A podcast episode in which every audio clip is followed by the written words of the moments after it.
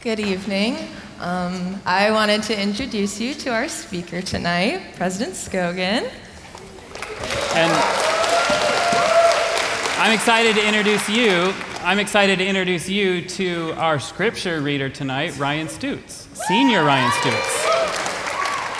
Um, before we read, I just wanted to ask, you know, how's it Scogin? It's Scogin good, Ryan. That's great to hear. That's really great to hear. If you wanted to open your Pew Bibles tonight to Luke chapter 10, um, it's page 845. We're going to start with verse 38.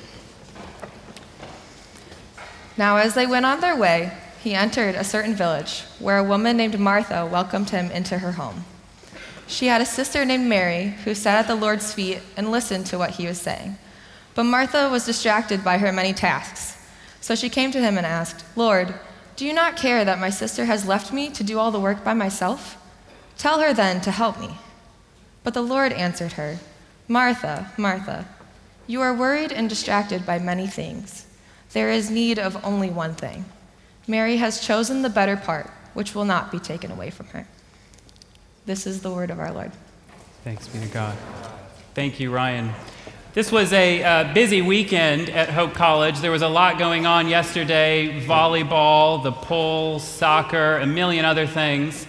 Uh, in addition to everything else that happened yesterday, an important event happened in the president's home yesterday. We added a new member of the Scogin family, and to the extent our family is your family, the Hope College family, you all added a new member of your family.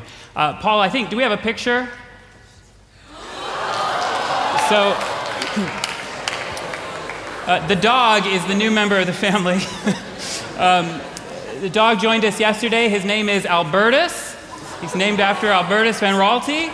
Uh, we call him Albie for short. He's a 10 week old puppy, and uh, we're excited. Um, we, a few months ago, we told our kids we were living in New York, and uh, our kids had wanted a dog for a long time, but we were living in a small apartment in New York City. We didn't have a backyard and just didn't have a lot of space. And so our kids have wanted a dog for years. And a few months ago, uh, we told our kids that we were moving to Michigan.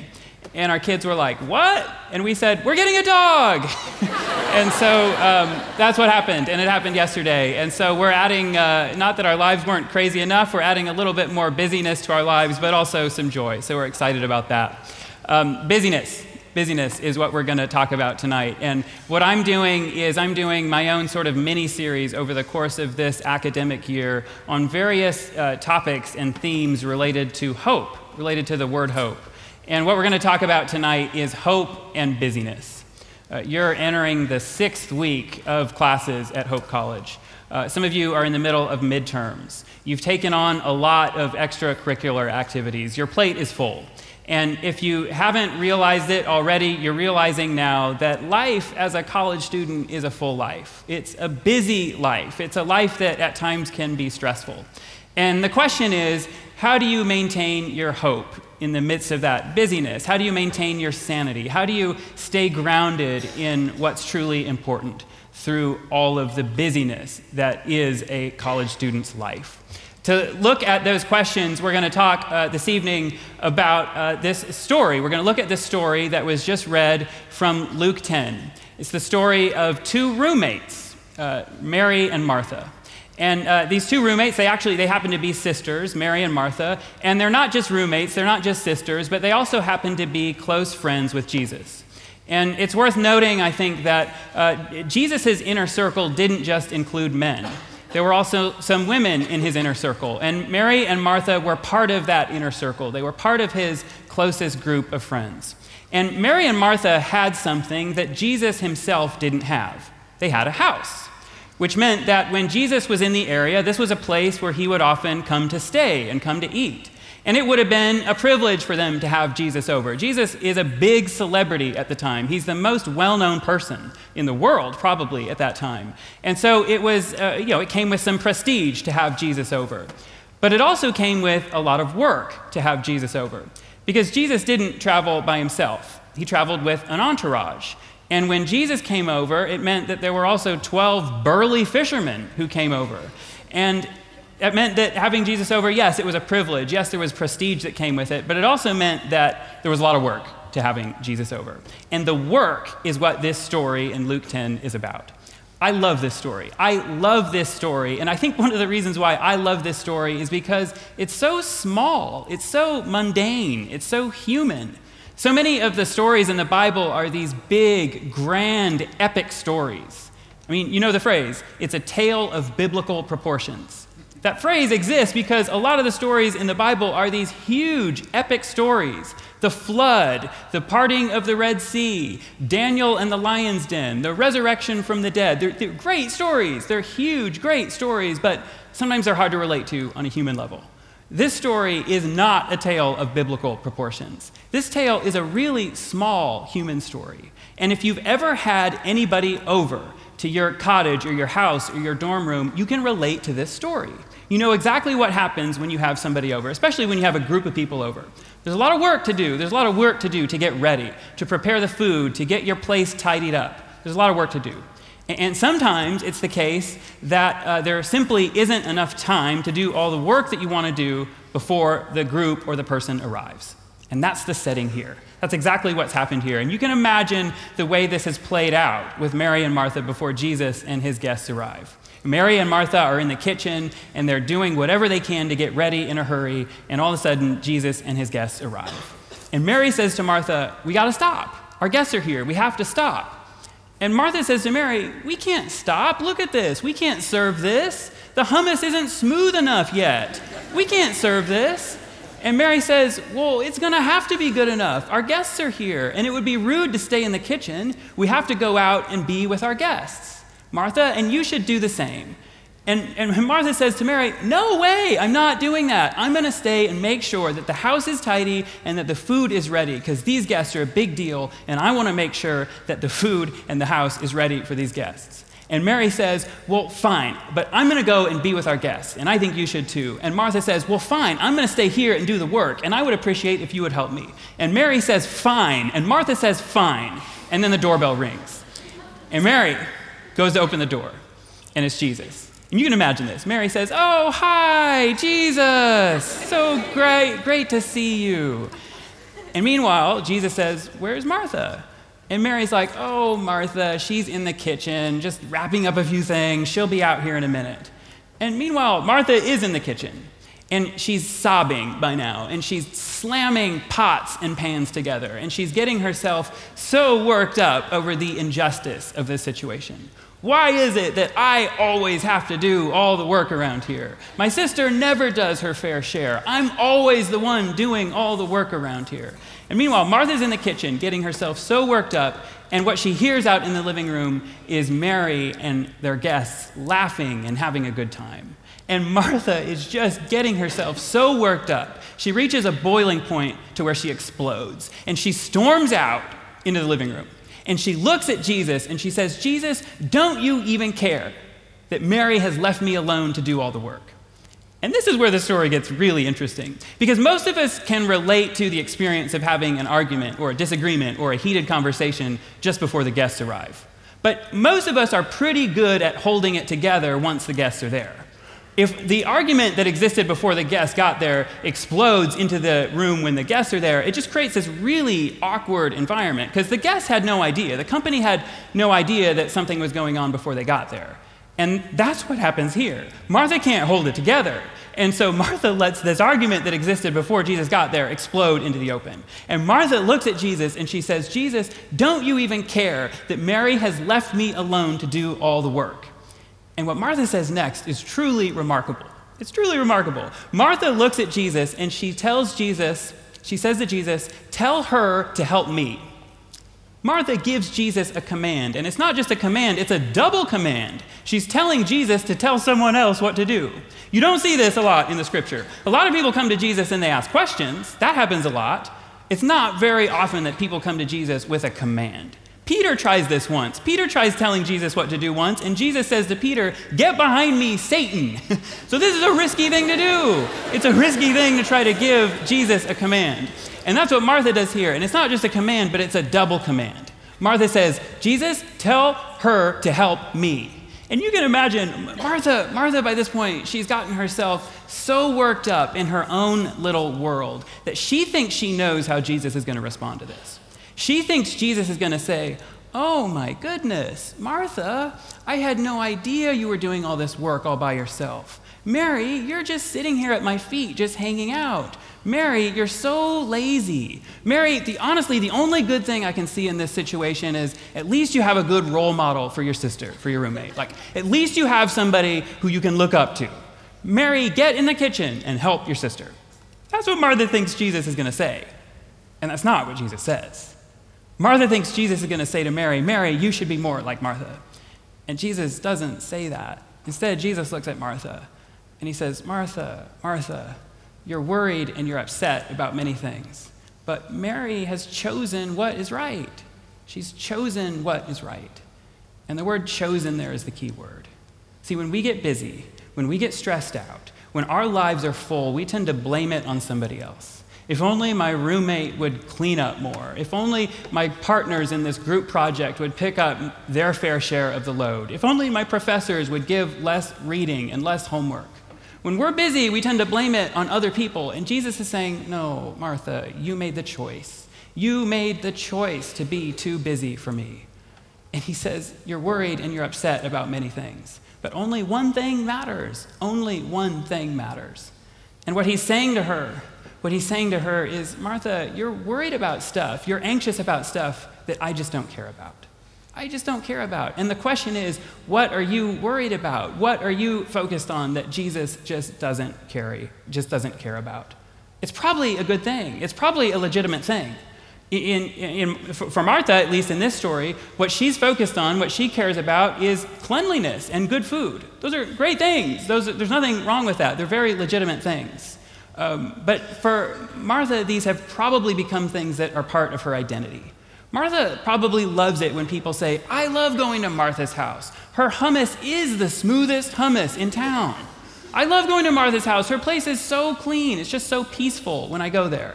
It's probably become part of Martha's identity. And Jesus is saying, That's great, but I have your identity grounded in something so much bigger than that. You care about things, Martha, that I just don't care about. And the question for you tonight is, What do you care about that Jesus doesn't care about? Jesus says only one thing matters. Only one thing matters, and it's spending time with God. And what Jesus says to you is spending time with God or not is a decision, it's something you can control. And so I want to try to get really practical tonight. I want to try to give you some tips because you're sitting there thinking, okay, I got it. He's telling us to spend more time with God, but my life is so full, and this is just adding one more thing to my to do list. I already have a lot of things I'm trying to fit in. And you're telling me, okay, now I got to try to fit this in. So I want to try to get practical with you. Uh, I want to try to get practical with you tonight. And I want to give you two things that will hopefully help you make this a reality in your life. The first thing I want to tell you, and hang with me on this. The first thing is that actually you should be with God all the time. You should be spending every minute, every second with God. Uh, Paul, the Apostle Paul, who wrote most of the New Testament, was in constant dialogue with God all the time. Every book he writes, he starts with a prayer.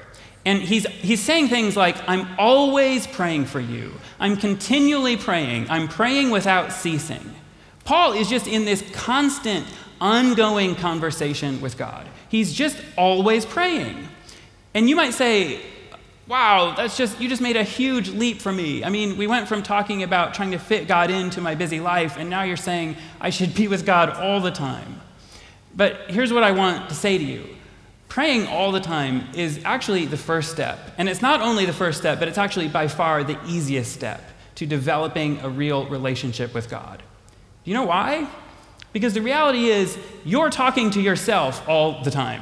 You are. You're having an ongoing conversation with yourself. We're all, we all are. Every day, all day and all night, we're, we're having this ongoing conversation with ourselves in our heads. At least I hope you are. Otherwise, I'm really messed up. Um, no, we, we all do this. We are all talking to ourselves all day, every day. And the key is to simply take that conversation, the conversation you're already having with yourself, take that conversation and simply redirect it into a conversation with God. Everything you're saying to yourself, instead of saying it to yourself, say it to God. Which means that prayer doesn't have to be these big religious thoughts. It doesn't have to be a long thought, it doesn't have to be a deep thought. Whatever you're thinking, whatever you're saying to yourself, simply turn it around and make it a comment to God. That's the first place to start. And it can be whatever you're thinking. Like you can just say, like, God, this is a really nice day. Thank you for this one. Or in the case of this day, you can say, God, this is not a very nice day. And just leave it there. Don't say, in Jesus' name I pray, amen. Just leave it there and let your life be this lingering, ongoing conversation with God. That's the first step to developing a real relationship with God. Just take the conversation that you're already having with yourself. Take that conversation, take every thought that you're already saying to yourself, and just redirect it into a conversation with God. You'll find, by the way, that your, your thought life will immediately be transformed. Because thoughts, things you're saying to yourself, you realize, oh, wow, if I'm thinking this, I probably shouldn't be thinking this. Or I just saw this person and I'm judging this person, and if I'm saying that to God, it just it, it will immediately, it will immediately transform your thought life. That's the first step. The first step is to just take the thoughts that you're already having, and instead of saying it to yourself, say it to God. But what you then need to do is then you need to set aside time. You need to set aside specific time to have a meeting with God where you go deep with God. See, my, my wife and I, Sarah and I, all day, every day, we're having some level of conversation all the time. We're texting each other, we're forwarding emails, she's sending me pictures of the kids. We, like all day, every day, we're having some level of conversation. But if our relationship stayed there, if it stayed with that kind of uh, conversation, it, it would be a pretty shallow relationship at best. So we schedule date nights. We do once a week a date night. And in the evenings after the kids are in bed, we have conversation where we go deep on particular topics. And we have to do that. Otherwise, our, our, our, relationship will stay pretty superficial. And you have to do the same with God. You have to schedule time with God where you go deep with God, where you get to know Him. And what I want to suggest to you today is that you should make it daily and you should make it a meaningful amount of time. My recommendation is to set aside 45 minutes every day to have a meeting with God. Every day, 45 minutes. And what you might be thinking is, oh boy, that sounds like a lot. How about if I start with five or 10 minutes and then I let it grow from there? But if you think of this as a real meeting with a real person, which it is, then first of all, like you wouldn't set up coffee with somebody. You wouldn't say, hey, can you meet for coffee to have a deep conversation? I want to meet for five or 10 minutes. You can't do it with a person. You can't go deep in five or 10 minutes. For me, in my time with God, it takes me 15 minutes just to get my head in the right mindset anyway. So I think you need to set aside real time to go deep with God. I think you need to do it daily, um, which means you have to give something up. You just have to give something up to make this work. And your temptation will be to try to give up sleep. You'll try to get up earlier or try to stay up later to fit this in. And first of all, that's not a good idea. You shouldn't give up sleep. And second of all, you're guaranteed to make this not work if that's what you try to do. Because it's not sustainable. It's not sustainable to try to give up sleep. So, what you actually need to give up is some activity or some kind of work. You just need to give something up. I can't tell you what it is. You got to figure that out for yourself. But we're talking about you having a daily meeting with your Creator. It's kind of a big deal. And you can find something in your schedule to give up to make this a reality. You can, I promise you. I can't tell you what it is, but you can do it. The second thing you need to do is then, once you've uh, carved out the time in your schedule, you need to find a time and a place to do it. I recommend having it be the same time and the same place every day.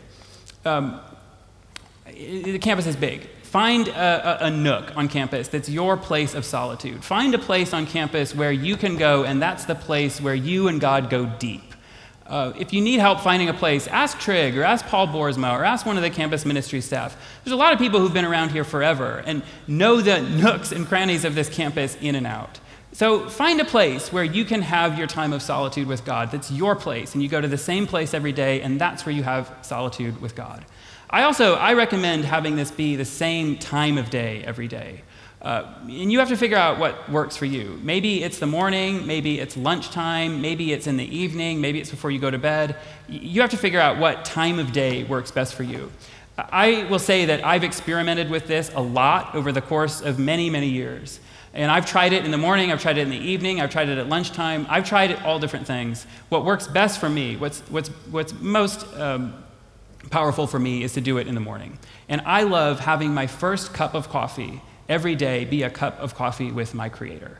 And maybe for whatever reason, mornings don't work for you. But what I've found is that if it's not like I'm guaranteed to have a good day if I start my days that way, but I feel like I'm almost always guaranteed to have a bad day if I don't start my days that way. So for me, it's mornings. And for me, it, it's just become. Um, uh, something that I look forward to, something that I love getting up in the mornings to have this cup of coffee with my Creator.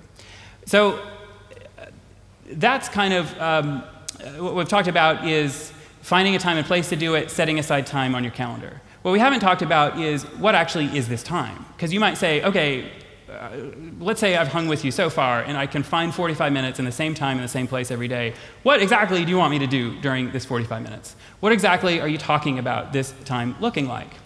What I would suggest to you is that you keep this time, first of all, have it be a fluid agenda. Don't say to yourself, I'm going to spend 20 minutes reading the Bible and 20 minutes praying. Let it be fluid. First of all, reading the Bible is a means to an end. Unless you want to be a Bible scholar, reading the Bible is a means to an end. Prayer is a means to an end. The end is a relationship with your Creator. So don't stick to some structured, overly uh, rigorous agenda. Let it be fluid. I might suggest starting with a song, maybe a worship song that's meaningful you or meaningful to you, or starting with a psalm, reading a psalm. Find a place to start that gets your head in the right space, and then kind of just let it go from there. As a thought pops into your head, pray for that thought. As a person pops into your head, pray for that person. As a piece of scripture pops into your head, look up that scripture. As a song pops into your head, look up that song and listen to it. Here's the thing that I've learned if stuff pops into your head during your meeting with God, there's a good chance that thought is from God. So go with it, follow that thread, and see where it goes. Don't be overly structured. Let this time morph and evolve the way a real conversation with a real person would evolve. Because this is a real conversation with a real being, a real personal being, your creator. The second thing I would say in terms of how to use this time is I would advise you to use your phone. Use your phone. Phones are amazing. They are incredible devices. And we've all become ADD fried by technology anyway. So just lean into that and use your phone. Um, you can read the Bible on your phone. You can record your prayers on your phone. You can listen to music on your phone. You can do everything on your phone. You'll have to turn it into uh, turn it on airplane mode or uh, turn the signal off or whatever, so that you're not getting uh, text messages and emails that will distract you during your meeting with God. But use your phone. I've been doing this for years and years, and it's so good. I have hundreds and hundreds of pages of prayers recorded on my Bible. And some of the sweetest moments I've ever had in my meetings with God are where I'm going back and looking at things that I was praying for a year ago, two years ago, five years ago. And there's, I find things that I don't even remember I was praying for. People I don't even remember praying for. Things, specific things I was praying for that God answered months later, years later, and I don't even remember praying for it. And for me, that's become um, one of the best times about my daily meetings with God. What's been so fun for me, um, especially recently, is I've been going back and looking at what I was praying for a year ago this date. Because a year ago, right now, I was in the throes of the search process for this job. And it's just been remarkable to, for me to go back and look at the things I was praying for. God, I need wisdom for this conversation. God, should I say this in the interview? And these specific things I was asking for God's guidance on, and He answered them. It's amazing. So use your phone, record your prayers on your phone. I, I, it, for me, that's been one of the sweetest things about these daily meetings with God. Another thing I force myself to do every day is I force myself to write down at least two or three things that I'm grateful for. And I just start that way. God, thank you for this. Thank you for this person. Thank you for this situation. Thank you for the good meal last night. Something. Think of something that you're grateful for. And what I've learned about God, God is so tender. He's, he's like such a lover. And as you lean into him with gratitude, he leans back. And as you say, God, I love you so much for just this moment that I got to have last night with my family, as you lean into Him with gratitude, you'll feel Him through the Holy Spirit leaning back on you and loving on you, and it's incredible. It's incredible. So I would encourage you to force yourself to think about what you're grateful for, and maybe that's a good place for you to start. I've um, been doing this for years, as I said, and I've been hesitating to say this because this will sound like bragging, and so I don't know. I guess I'm just going to say it. Uh, I would suggest to you that I'm probably one of the busiest people in this room, maybe the busiest person in this room. And if I can find time to do this, so can you. And I do find time to do this. In fact, um, as I said, I've been recording these on my phone for years now. And I just hit 700 consecutive days of my daily meeting with God. That means almost two years without missing at least 45 minutes with God. And most of those days, it's not been drudgery. It's not been something I've forced myself to do, but rather it's been something I long, something I crave, something I, I, I can't wait for it. It's, I'm addicted. I'm addicted to it. And it takes time. It takes time because you have to develop the habit, you have to get into the routine. But once you get there, you will fall in love with it. You will, I promise you. So you have to first just develop the routine. And I think there's a lot of social science on, on how you develop routines. It has to start with a really strong motivation. Uh, for me, motivation has to start with the head. It has to start with some level of reasoning, some level of intellect. And so, the why you should do this, I think the why starts with a reasoned calculation of where your hope actually comes from. Where your hope actually comes from. See, see, the world thinks that your hope lies in you and in your efforts and in your striving. The view of the world is that you determine your own success. This is, this is the view of the world. This is Doc Brown at the end of the Back to the Future trilogy. This is how he describes life. You remember what he says at the, thir- at the end of the third movie, the Back to the Future movies? He says, Your future is what you make it, so make it a good one. That's the, basically the view of the world, especially the American world. Your future is up to you. You know what? First of all, if that were actually true, I mean, how scary would that be? How much weight would you be carrying on yourself it was, if it was really all up to you? You wouldn't get out of bed in the morning. You'd be so scared to like make a wrong move to screw things up. Fortunately, it's not true. The Bible says in Proverbs 16:9 that the Lord determines your steps. So the Lord is in charge of everything. The Lord is the one who's determining your life. And second of all, the Bible says in Psalm 127 that unless the Lord builds the house, your labor is in vain. Unless the Lord builds the house, your labor is in vain. See, God is the one doing the real work. And the question for you is do you want to be part of that work?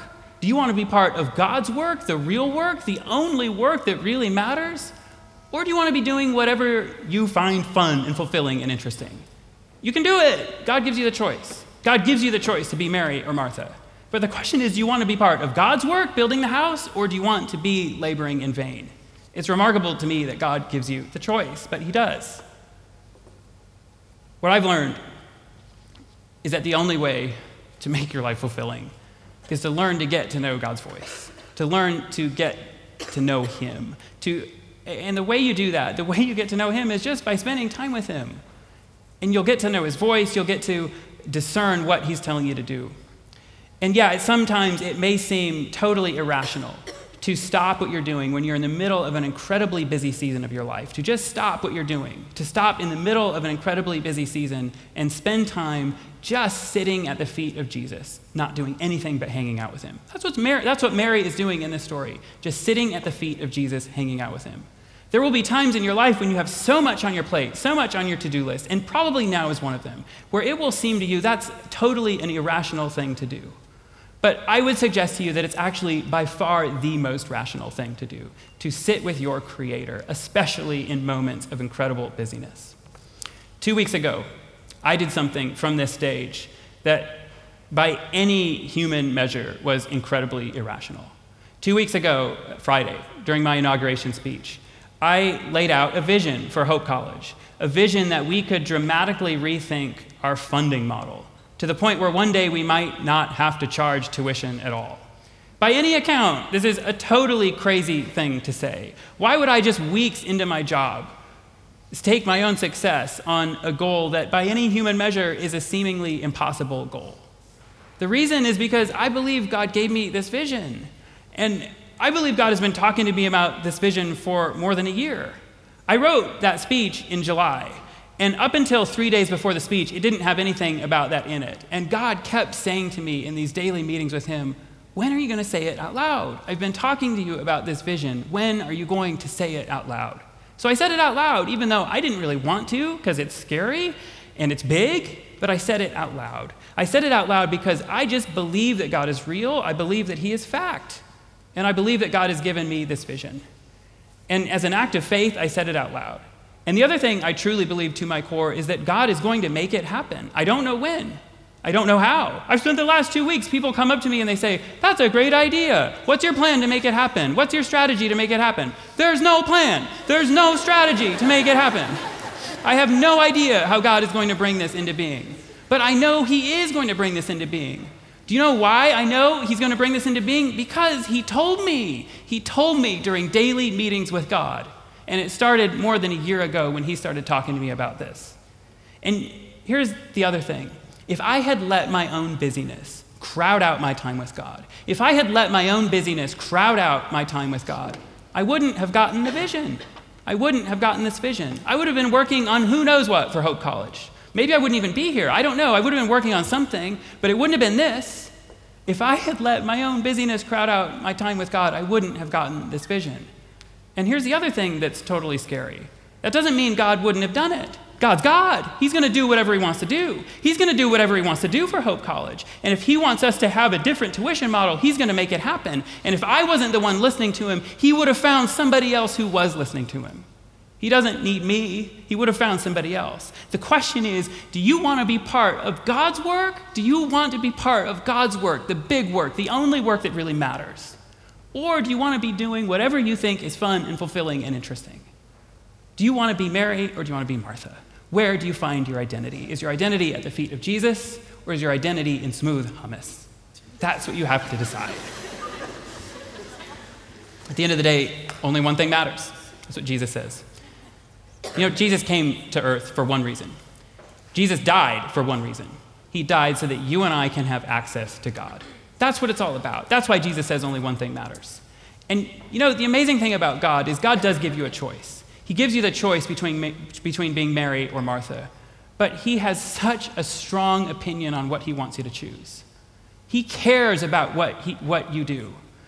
You know, somewhere along the line, the philosophers and the theologians have gotten a hold of God, and they've turned him into a set of qualities. They say God is all present, and God is all knowing, and God is all powerful. Yes, God has those qualities. But you read the Bible, God is not a set of qualities. God is a being, God is a person. He's a person with feelings. And what's so clear all throughout the Bible is that God is incredibly impacted by us. He's, there's all these passages in the Bible where he's trying to tell us how hurt he is that we are ignoring him. And it's remarkable to me, God gives us a choice, and yet he cares so much about what choice we make. God desperately wants you to be spending time with him. He does. He wants you to make the choice to be Mary sitting at his feet. But it's a choice. It's a choice. Let's pray.